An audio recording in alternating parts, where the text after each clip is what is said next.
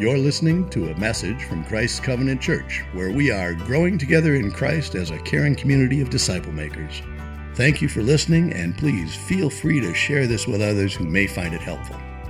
We come to the book of John this morning, John chapter 16, the end of it. Uh, we're to the point in the story in Jesus' life that John recorded to us where, and we've been in it for a while, but where we're at the last night before Jesus would be arrested, before he would be crucified. We've been sitting in these chapters 13, 14, 15, and now 16 uh, for a few months even, because John really slowed down. He had been there to witness these things and to have these talks with Jesus. And that very night, uh, it, it was a long, I mean, there's several chapters worth of just Jesus talking uh, for that, that evening. And we know through even the other gospel accounts, like Matthew, what Matthew wrote and Mark and Luke, that that night sort of dragged on, humanly speaking. That as it got later in the night, and they even went to the Garden of Gethsemane, which we're going to see next week when Pastor Larry preaches John 17, they started getting tired. Uh, they were Jesus started praying, which we're going to see next week. He started teaching them about praying, which we're going to see this week.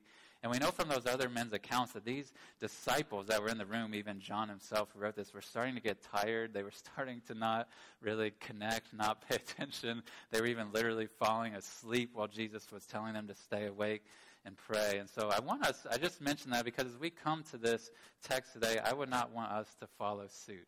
Uh, because we've been in these texts for a couple months and we think, hey, I've heard some of this before. Uh, John repeats himself a lot. Apparently, Jesus would repeat himself a lot because he knew we needed to hear stuff over and over and over. I'd encourage us to not check out and to not think, I've heard these phrases before, but to hear this as the Word of God. Because Jesus spoke these words, many of them which we're about to read, spoke them to those disciples that night but the fact that they were recorded for us in the Word of God means that the Spirit was inspiring them to be written for us to read and for us to hear. And we should never grow tired of hearing it or, or just uh, discard it or, or check out. We should always be hearing the Word of God as we come together week by week, hear it read, hear it preached. I want us to lean in, to listen, whether we're tired, whether we're thinking about the Super Bowl tonight, whatever is on our radar screen. I want us for now, for the minutes ahead, to listen to what He has to say to us because there's significant things I think that He wants us to hear uh, in this text today. As we read this in a moment, we're going to see two graces of God, I would call them, in this text. One is going to be about prayer, and one is going to be about peace. Uh, two gifts that God gives to us that are undeserved, that are unmerited on our part, but that are kindnesses of God, mercies and gifts of grace to us. One being prayer and one being peace. And so I want to read for us John chapter 16. We'll start in verse 25. This is where we left off last week. And I'm going to read down to verse 33 to end the chapter. So I'd encourage you to follow along in your copy of the scriptures and hear the word of God. This is Jesus speaking, continuing to speak. I've said these things to you in figures of speech. The hour is coming when I'll no longer speak to you in figures of speech, but will tell you plainly about the Father. In that day you will ask in my name. And I do not say to you that I will ask the Father on your behalf, for the Father himself loves you because you have loved me and have believed that I came from God. I came from the Father and have come into the world, and now I'm leaving the world and going to the Father. His disciples said, Ah, now you're speaking plainly and not using figurative speech. Now we know that you know all things and do not need anyone to question you. This is why we believe that you came from God. Jesus answered them, Do you now believe? Behold, the hour is coming, indeed it has come, when you will be scattered, each to his own home, and will leave me alone. Yet I am not alone, for the Father is with me. I have said these things to you, that in me you may have peace. In the world you will have tribulation, but take heart, I have overcome the world. Praise God. This is His word to us. May we hear it and believe it and do it. Uh, this text has much to say to us. I would summarize it this way, and we're going to focus on those two gifts of grace, of prayer and peace. But I would summarize those uh, gifts this way, and the, the point of today's text and today's sermon would be these that those sinners were invited to pray in Christ's name, and those sufferers we are given peace so those sinners were invited to pray in Christ's name, and those sufferers, we are given peace in Christ. And so we're going to look at these two things that Jesus is talking about here as this night is starting to wrap up and come to a close with his disciples. And I, I want to point out to you, this is the last things, at least as John records it, that Jesus says privately to his disciples that night. If you read, if you even just glance at your Bible at John chapter 17, which we're going to take the next two weeks to go over, the John 17, the very next thing says that Jesus had spoken these words and lifts his eyes up to heaven and then prays this long prayer that John apparently overheard or the Spirit helped him to know later. Uh, that, and then John 18 starts. They go to the Garden of Gethsemane, and Judas comes to betray Jesus and have him be arrested. So these words that we just read are the last things that Jesus is saying privately to his disciples. He's going to pray to the Father after this, and then it's all going to unfold with the arrest and the trial and the crucifixion. But these are the last things that he says to his disciples privately that night, and so they're important for us to hear. And so let's first look at what he has to say about prayer, what he says has to say about praying in his name. So Jesus anticipates that an hour is coming, right? That where he says uh, in verse, uh, let me see where it is. That right at the beginning, he says that I've said these things to you in figures of speech, and he says that the hour is coming when I'm not going to speak to you in figures of speech, but will tell you plainly about the Father. I believe what Jesus is talking about there is, is after he's going to be raised from the dead. He's just been talking about that, uh, about how their sorrow was going to turn into joy when he would be seen again by them. And he's saying this hour is going to come when he's going to start to communicate more clearly with them. And I don't think he's seeking to be mysterious with them or hide things from them, but he's saying there's going to be some understanding that's deeper and truer and richer that comes to them by the Spirit's help after he's raised from the dead. And even beyond that, I think. We still are in that day and age where he doesn't speak to us cryptically anymore, but he speaks to us clearly, does he not? Through his word, he, he helps us to understand and to know these things. And he turns his attention in this waning moments of his conversation with these disciples to prayer then. He says in verse 26, he says, In that day you will ask in my name. And I do not say to you, I'll ask the Father on your behalf for the Father himself loves you. And so Jesus turns this attention to prayer. And we're going to take a couple weeks to talk about praying because John 17, what comes next, is this long prayer of Jesus. The Pastor Larry's going to t- preach two sermons from that text about Jesus' prayer and what he prayed for his disciples and prayed for us and what, how we can learn about prayer. But Jesus starts this conversation here. Even before he actually prays to the Father, he starts talking about prayer to his disciples. And as Jesus, I would know for us, as Jesus is gearing up to face his final temptation, to do battle with Satan, so to speak, in the Garden of Gethsemane and upon the cross, this temptations that would be lobbed at him to just to, to abandon this plan to go to the cross, Jesus. Why should you need to suffer these temptations that were going to come? We're going to see in this chapter and in John 17, Jesus is not pumping himself up by putting earbuds in, listening to some music, or by shadow boxing like Rocky or something silly, corny stuff like that. He's not silently meditating or doing yoga or whatever, namaste type of stuff. He is praying to God the Father. That's how he is getting ready to do battle with Satan, and he is con- encouraging and commanding his disciples to pray as well and even after he's raised from the dead, to continue in praying, to make that a matter of prominence and priority in their life. But when we stop and think about this, Jesus, he's encouraging them to pray. He's encouraging them to bring requests, to, to make requests known to God the Father, even. But when we stop and think about this at all, we take prayer for granted. We take prayer for granted that the fact that I can come to God the Father with my request, that He would listen to me, that He would care about me. Think about the things that the, the hindrance, the roadblocks to that, that should prevent us, that should have prevented his disciples from being able to do this very thing he's telling them to do, to ask the Father in his name, to make requests known to him. Think about if you know much about the Old Testament at all the, the things that would have preceded the life of Jesus and the records of God's people and what God had done and what he had told them to do, how he had told them to live. There is long background in the Old Testament leading up to Jesus coming of sin separating people from God. Of our sin disqualifying us from being able to be heard by him, to be received by him, for him to pay attention to us. You see this way back in the Garden of Eden when Adam and Eve sinned. What did God do with them? He had been walking with them in the cool of the day, but he makes them leave. Like fellowship is broken, communication that's direct and that's like familial, like a family is broken because of their sin, and that continues to this day. In Jerusalem, the town that he was just about to be crucif- put on trial and crucified outside of, there was a temple constructed, right? And inside that temple was where God dwelled. It was this holy place. And do you know what surrounded that or what was in the front of it at the entrance? A thick, thick curtain that was intended to communicate visually to anybody who would come up to it that you are separate from God. That for you to even come close to Him, for you to even draw near to Him at all, there's something that needs to be done. There's a problem that you have, and that, that has to be fixed if you're going to approach Him, if you're going to speak to Him, if you're going to bring Him anything, whether it's words or gifts, if you're going to bring Him anything, there's something that needs to be done. There's this separation that is there, that exists between us and God. Back earlier in John, John recorded for us back in John chapter 9 the story of this man who had been born blind and who was healed. And he just said, matter of factly, back in John chapter 9, verse 31, he had said this.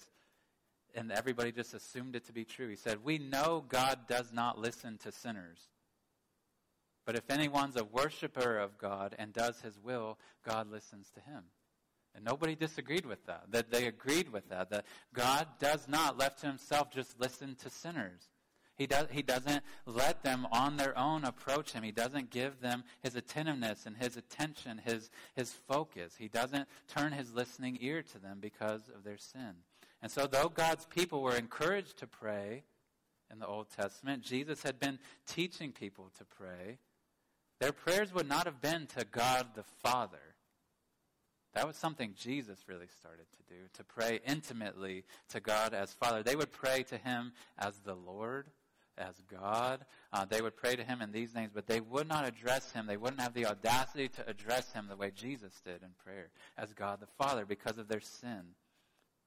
And you can see in this text, even that we read today, this isn't just sin in general of human beings that kept them from praying. There's sin in these men that Jesus is telling to pray that he's saying, You will ask the Father in my name. You'll pray to him. You'll make your requests known to him. He, he's addressing, he's calling out sin in their hearts, in their lives, in this very text, as he's calling them to pray. If you go down to the bottom of the text that we read, verse 32, his disciples have just, Jesus had said there's going to come this time when he's not going to speak in figures of speech anymore, uh, and that they're going to understand more. And the disciples apparently think like 30 seconds later, that time has arrived. That, that we understand now. We, we get it, Jesus. We believe in you. We, we're, we're with you. And Jesus, in verse 32, to these 11 men in that room, and John would have been on the receiving end of this, the man who wrote this, Jesus says, Behold, the hour is coming. Indeed, it has come. So this is imminent. This is about to happen. When you will be scattered, each to his own home, and will leave me alone. They had seemed so sure of their belief, so sure of their faith and trust in Jesus. But Jesus is telling these very men who he's encouraging to pray, You're about to scatter. I'm about to be struck.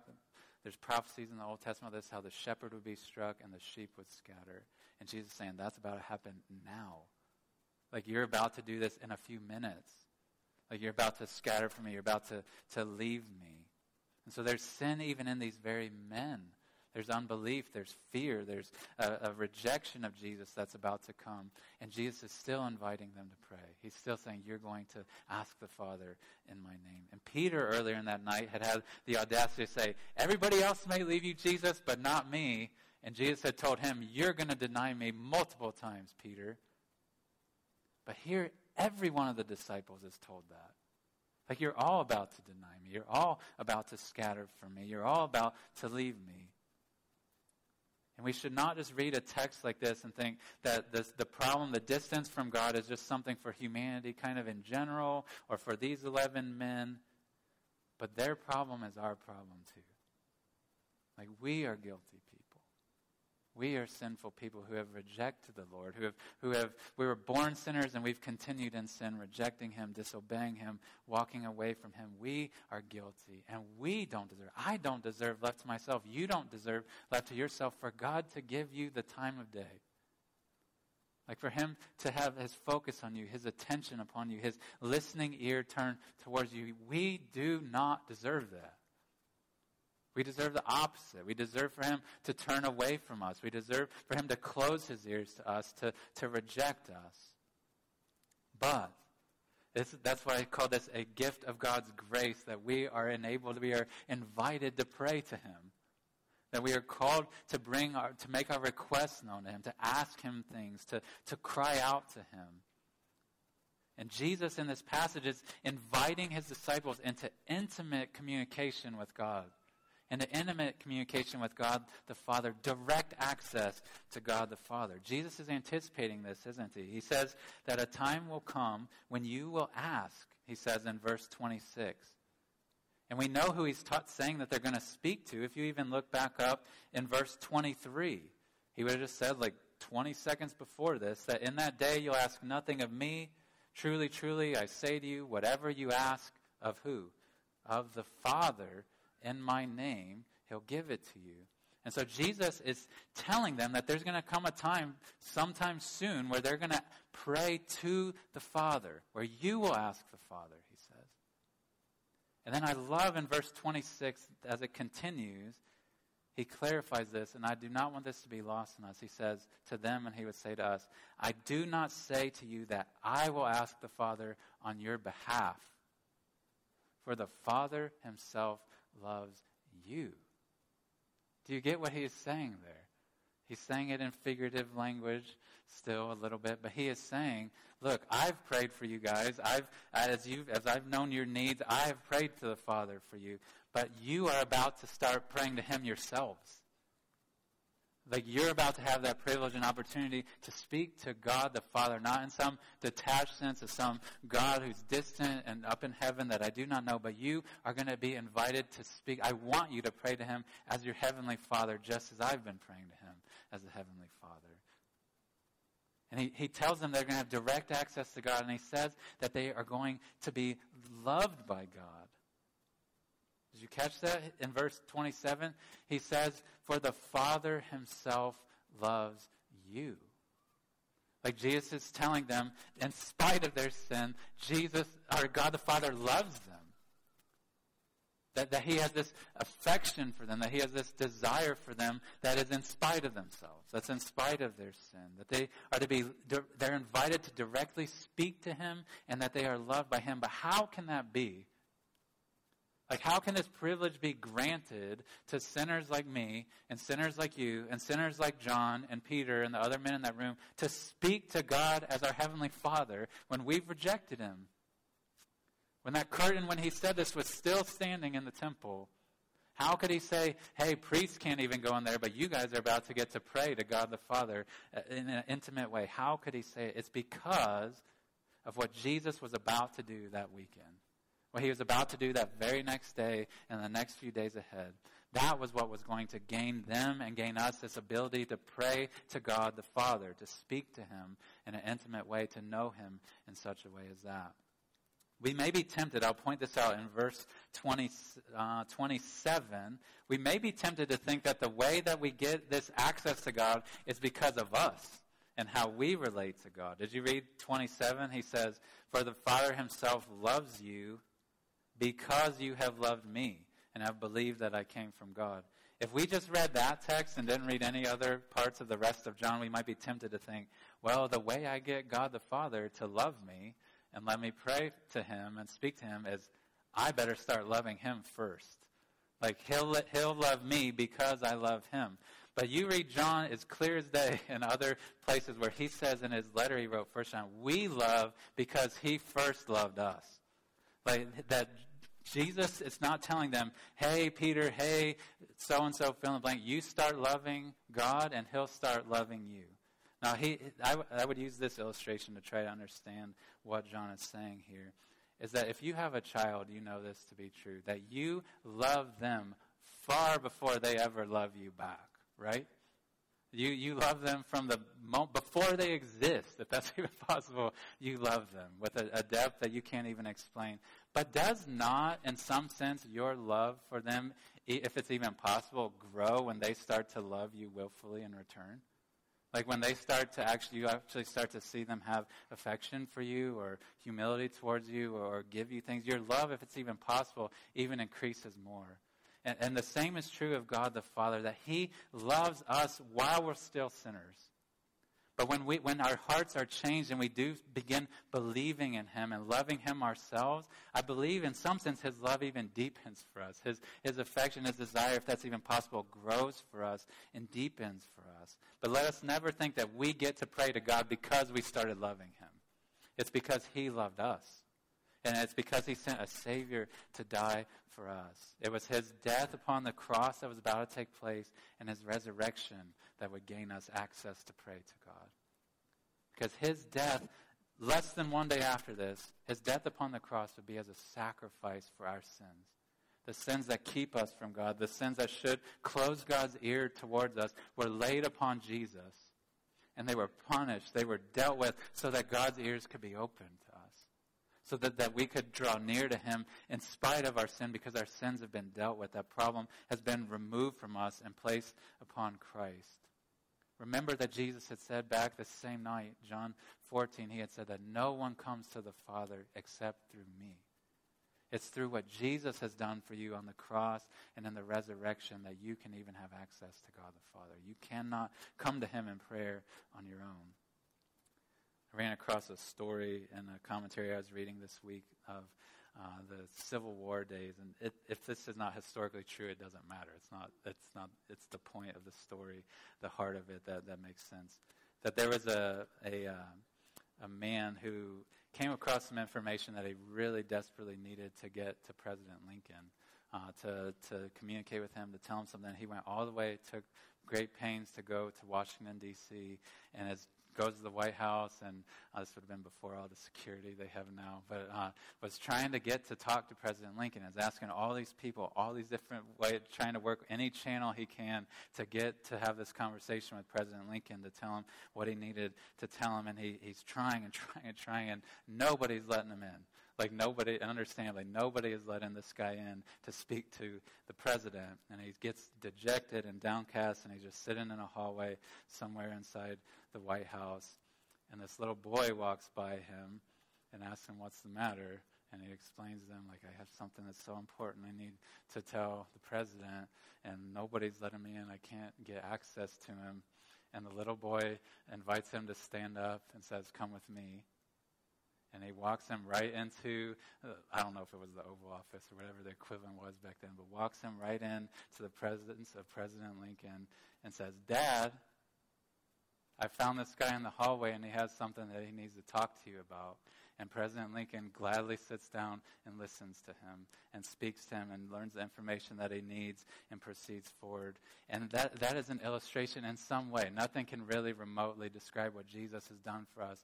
But that man would have never gotten to speak to the president, would have never been able to have his ear bent toward him if it wasn't for the love that the father had for that son. That's what gained him the ability to hear and to listen and to, to be uh, able to speak with the president. And the same is true on a far more important, far grander scale for us that we can try any channel we want to get to God the Father and have Him hear our prayers and make our needs known to Him and our praises known to Him. But if you are not coming to Him through Jesus, you will not be heard.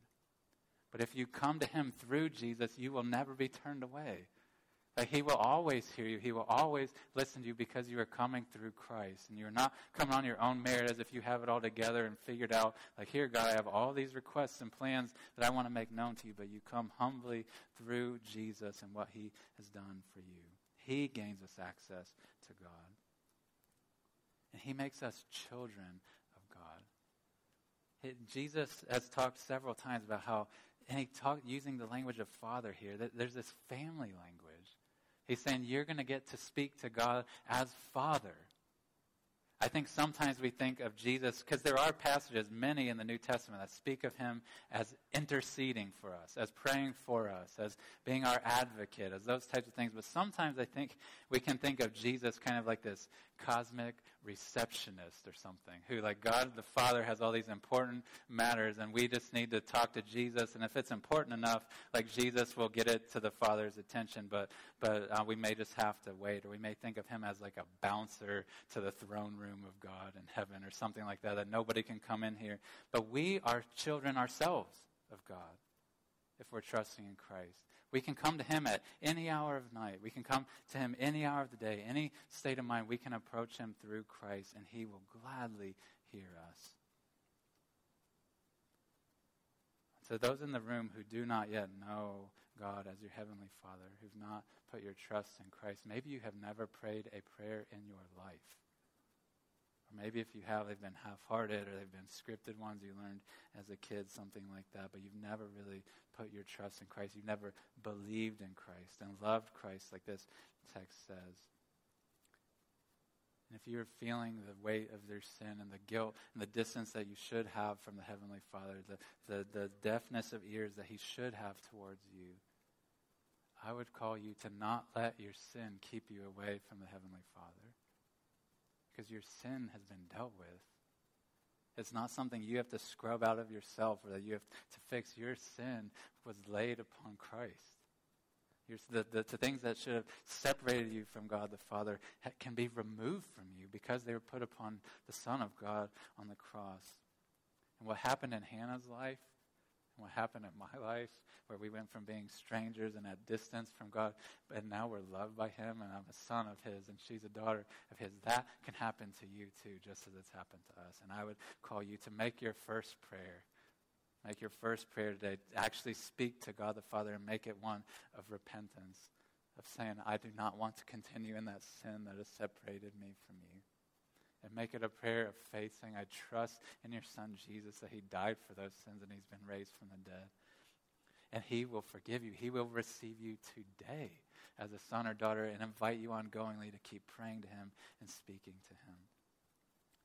But to the many of us who are in the room who are converted, who are sons and daughters of the King of Heaven, I would want us to know that Jesus has gone back. Verse 28, he says, I came from the Father, I've come into the world, and now I'm leaving the world and going to the Father.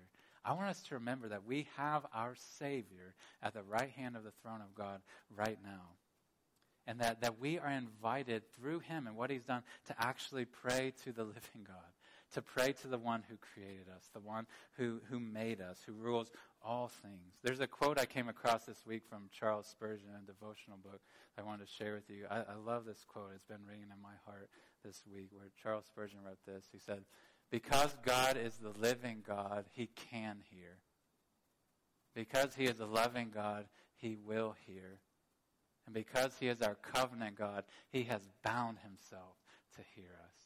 That is true of us. If you have trusted in Christ, if you've been made a son or daughter of Christ, God has promised you, He has bound Himself to hear you when you pray to Him, when you call out to Him, when you cry out to Him, when you praise Him, when you thank Him. He says, I will hear you. I will never turn a deaf ear to you.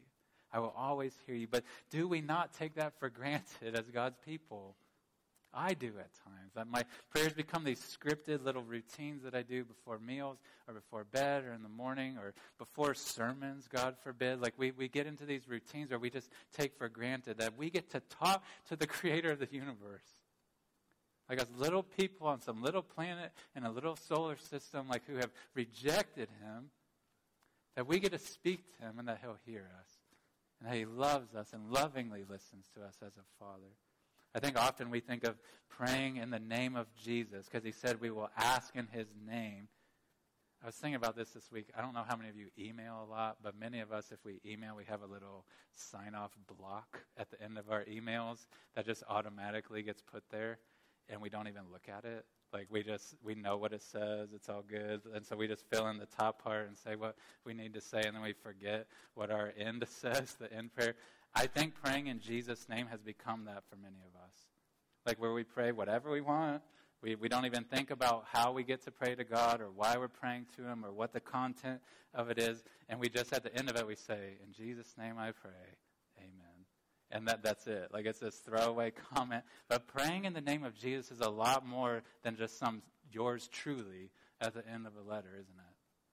Like praying in the name of Jesus means a few things. It means that we pray confidently because we are coming to the Father on Jesus' authority, not on our own as if, ah, he might not want to hear me today and I don't know if I'm worthy to be heard, but I come confidently in the name of Jesus because he has gained the ear of the Father for me.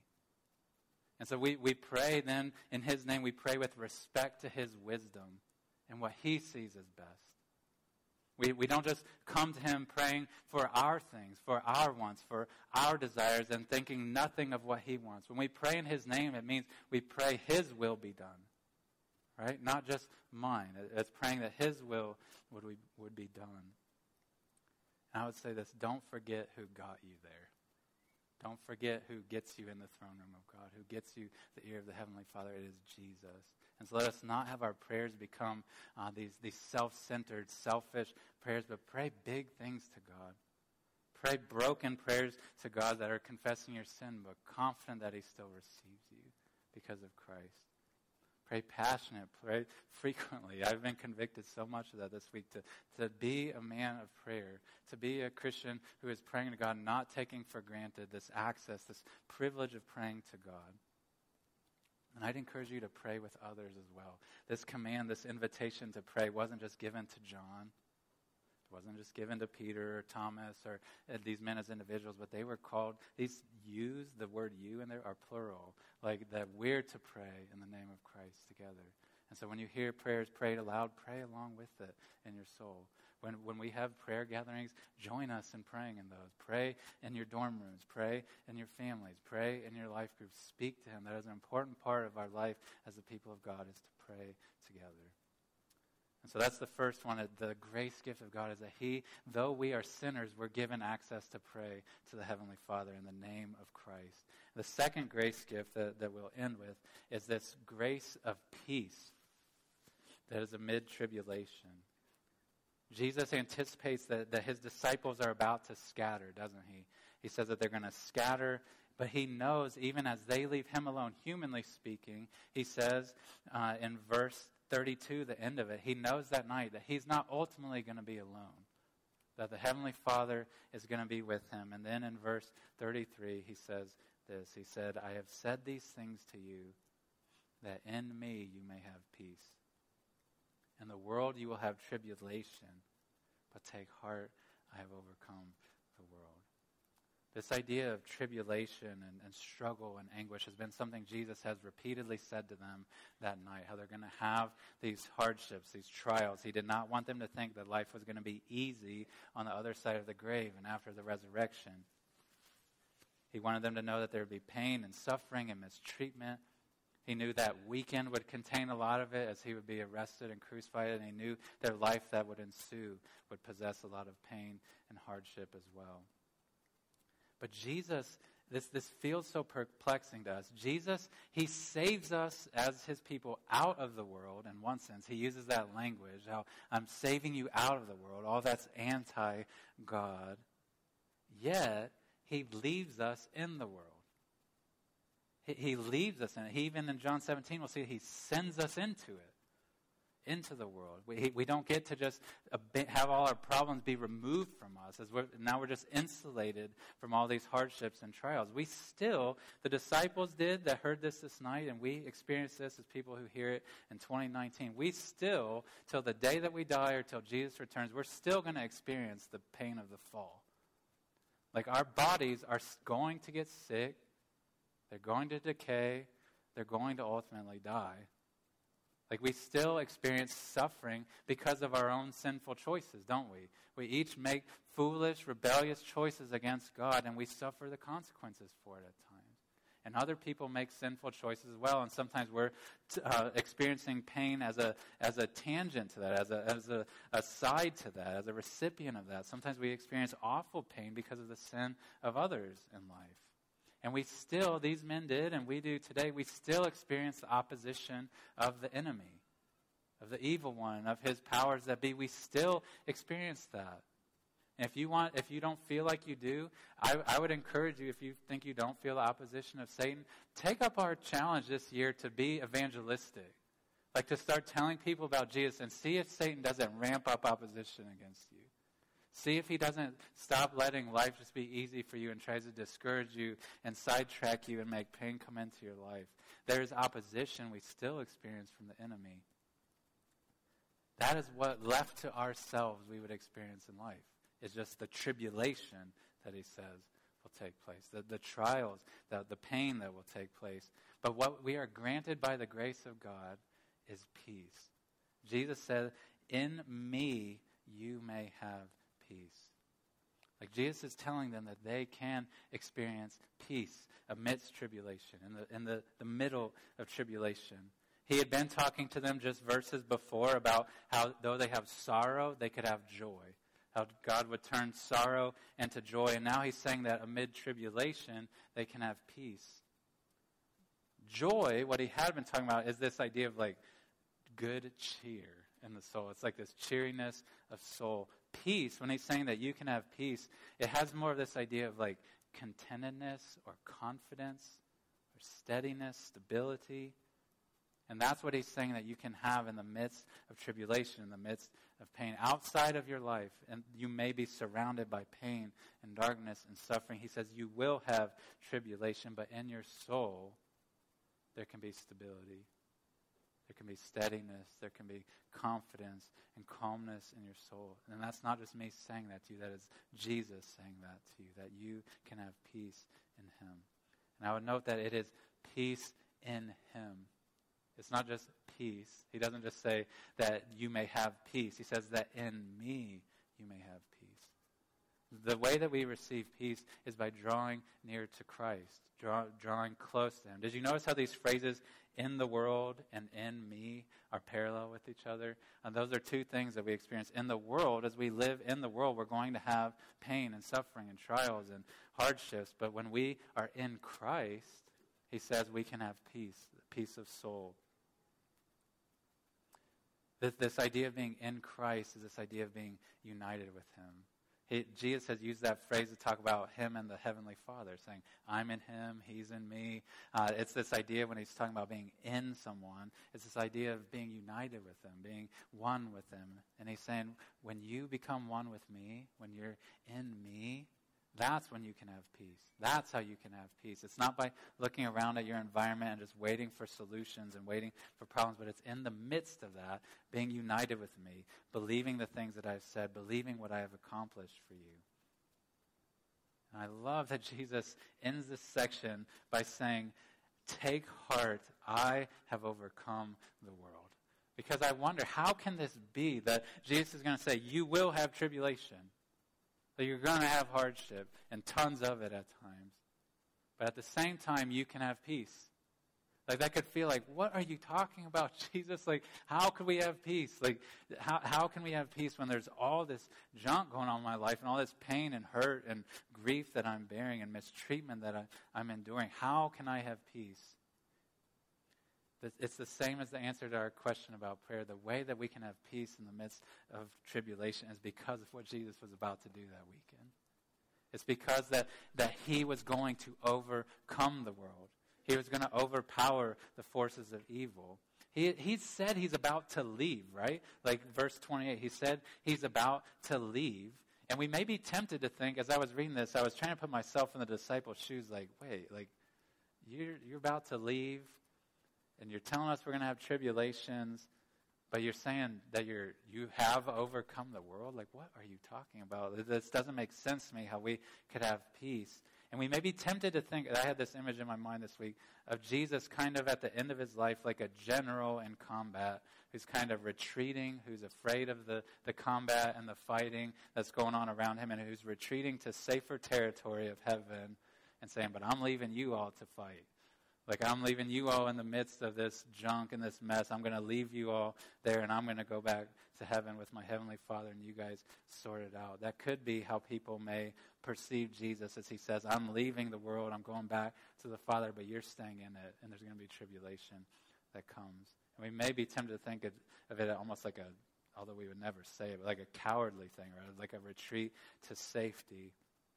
But I would remind you what was about to happen that night. Like Jesus was the one who fought. Like when all these other men who said they love him, when all of us would have been there and would have done the same thing, when we're scattering when the evil one comes and when opposition comes, Jesus is the one who stood there. Like Jesus is the one who let himself be betrayed with a kiss, let himself be put in chains or ropes and taken off to the joke of a trial, and let himself be nailed to a cross. Like Jesus is the one who took Satan on head on and he crushed him. Like we are the cowards. Like we are the people who, who are fearful of Satan, are fearful of evil, who shrink back from the things that God calls us to. And Jesus pressed on. And he could say at the end of that night with such confidence, I have overcome the world. Like before it even happened. and he knew what was going to take place. And he says, I've overcome it. Because he knew he was going to take Satan's worst. He was going to take the world's worst upon the cross. He was going to take the anger of God, the Father, for our sins upon himself. He was going to take it all. And it would seem like he was going to be crushed by it himself and fall under the weight of it when he was laid into the tomb. But when he was raised from the dead, what he said to be true here did become true that he overcame the world. He took the world's best shot and came back even stronger, never to die again. And Jesus is saying with confidence, that is what's going to take place. I am overcoming the world. I have overcome the world. And it may, this feels perplexing to us as Christians, though, when God lets us stay in the world. Like you've overcome it. Like you, you, you've conquered it. You've defeated it. You've promised us someday you're going to come back and set up your kingdom where there will be no pain and suffering. Why do you let us stay in this mess right now? It, feels perplexing to us that we hear that He loves us, we hear that He's for us, but in our experience, it doesn't feel like that. It feels like He's just allowing things to unravel and people to hurt us. And I was, I was, thinking about this. We, many of us spent a lot of time this week looking at the weather, didn't we? We, uh, we became very familiar again with the term wind chill. Do you know what the what we're talking about with wind chill? We talk about what actually is and but what it feels like. We did a lot of that talk this week, didn't we? Like what it actually is, what it feels like. In our lives, these categories come true as well. Like there, when we have suffering and pain and mistreatment and grief and opposition, whether from the evil one or for human beings or just from the national world, it feels like, over here, feels like God is not for us feels like God is at a distance, that God is not powerful to fix this or to, to heal this thing. But we need, we need to think about what is true, what actually is. That God the Father loves us. God the Father demonstrated that without question by the sending of his Son and his death on the cross and his resurrection. And that is true as true can be and always will be, that God is for us that God loves us perfectly and completely. And it might not make sense in our mind, but we're not the creator of the universe that, but He lets us stay in the world. He lets us experience tribulation and pain. But we need to trust what is true, not just what it feels like in our life. We are in Him. And we do have pain in our lives. We have struggles and hardships and griefs that if we took time to share them like we do in our life groups, if we took time in a gathering like this, we'd be here all day to hear the griefs and the pains that are going on right now that are going on today. And we should never deny those. We should acknowledge those. We should not try to pretend that our problems don't exist, or they're not weighty, or they're not heavy on us. We should not just spiritualize things into a denial of the pain, into a denial of the suffering. We should not try to spiritualize it away, but we should acknowledge in prayer our sufferings.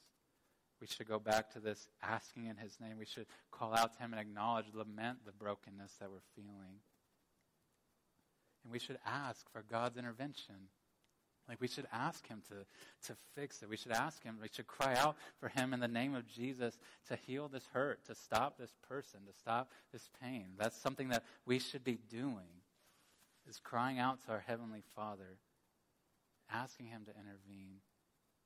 But even as we ask it, though, we need to be also not just praying to the Father, but speaking to ourselves as well, and reminding ourselves of what we know to be true the good news of Jesus that the Son of God came and died for my sins and was raised from the dead, and he intercedes for me, and someday he's going to return for me. That someday he will remove all pain and suffering, he will right every wrong, all things will be dealt with, and there will be nothing but good left for eternity for me. And right now, he's leaving me in tribulation. I don't get it. I don't understand why. But we need to remind ourselves of the good news of the gospel, and we need to repeat that process over and over and over. We need to acknowledge the pain that we're in, listen to the pain of others, and then together to cry out to God, Lord, how can this be? Like, please intervene here. Please fix this. Please help us in this situation to bear under this, but please remove it as well. We should be doing that, and then we should be reminding ourselves of the good news of God that He loves us and is for us, even when it doesn't feel like it. And we have to trust Him, trust His heart, trust His hand. Jesus ended that night before he lifted his eyes to pray by saying, Take heart, I have overcome the world. And though they were sleepy when they probably heard that, I think Jesus wanted that to be what was echoing in their heart that Friday and that Saturday and that Sunday. And I think that's why he had to be recorded in the Bible for us to hear, is he wants that to be echoing in our heart. I have overcome the world. Like in this world, you have tribulation, but take heart, he says, I have overcome the world. May we believe that. May we embrace that in the midst of our suffering. I'm